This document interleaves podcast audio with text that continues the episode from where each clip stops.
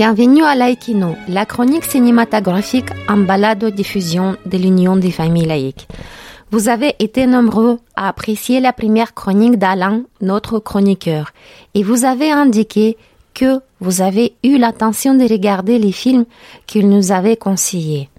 Alain revient avec trois nouvelles propositions de films, tous faits en France.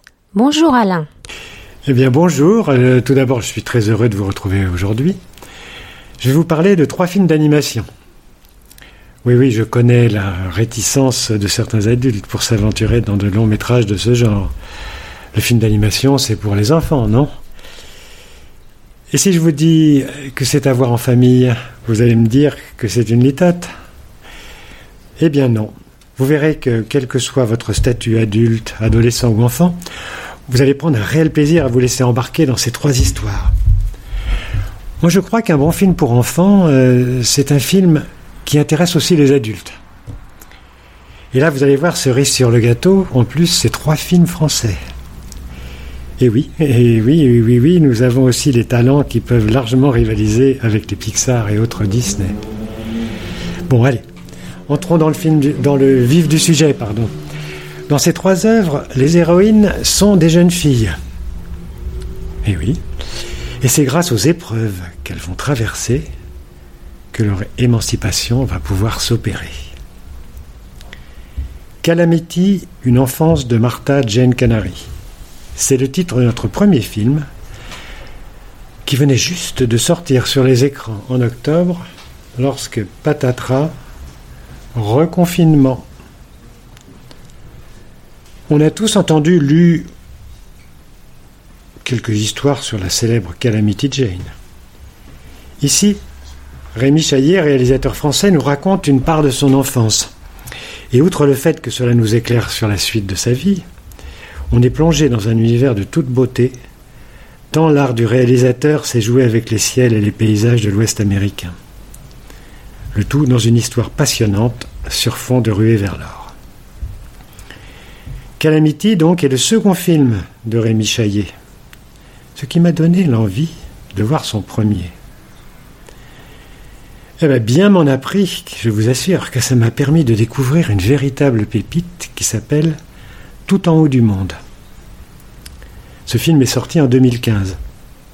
L'histoire.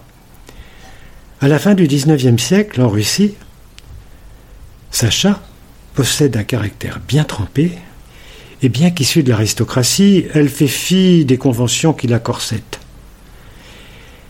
Elle ne se console pas de la disparition de son grand-père, qu'elle adorait, disparu en mer alors qu'il menait une expédition vers le pôle Nord. Elle décide alors de partir en douce, en catimini, comme on dit, à sa recherche. Je vous préviens, vous allez être captivé par cette aventure et émerveillé par la beauté du trait et des couleurs de Rémi Chaillet. Et sans vouloir déflorer la suite de l'histoire, vous y trouverez une séquence absolument sublime sur la symbolique de la mort pour les enfants. Le troisième film est une œuvre d'un septuagénaire, 77 ans exactement, Michel Oslo, dont l'âme d'enfant est toujours intacte. Et oui, je pense que vous avez entendu parler de Kirikou la sorcière. Eh bien oui, c'est lui qui l'a réalisé. Ce dessin animé, comme on dit, présentait une caractéristique, c'est-à-dire que les personnages y était nu. Michel Oslo a dû batailler fermement auprès des producteurs pour les représenter nus dans son histoire. Et c'est la réussite que vous connaissez. Sorti en 2018, Dilili à Paris est une merveille. Dans le Paris de cette époque, Dilili, une petite fille franco-canaque, va devoir enquêter sur la disparition mystérieuse de Fillette. Et là, Michel Oslo va vous régaler. Car au cours de son enquête, Dilili va croiser rien de moins que Marie Curie, Emma Calvé, une cantatrice de l'Opéra de Paris, qui avait l'habitude de chanter sur le lac souterrain qui s'étend sous l'Opéra Garnier.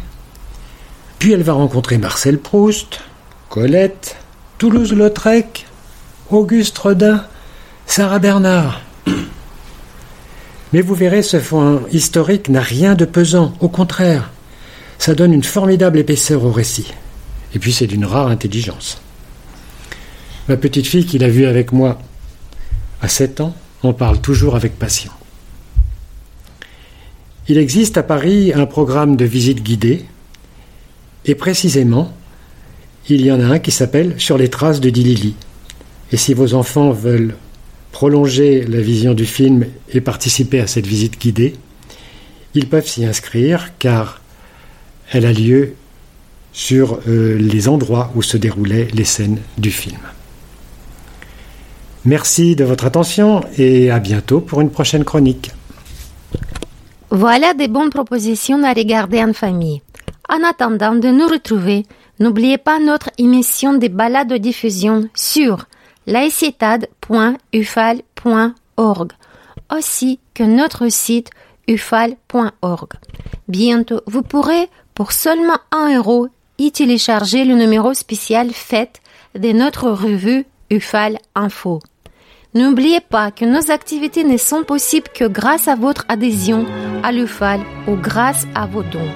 Tous les renseignements sont disponibles sur notre site internet. À bientôt!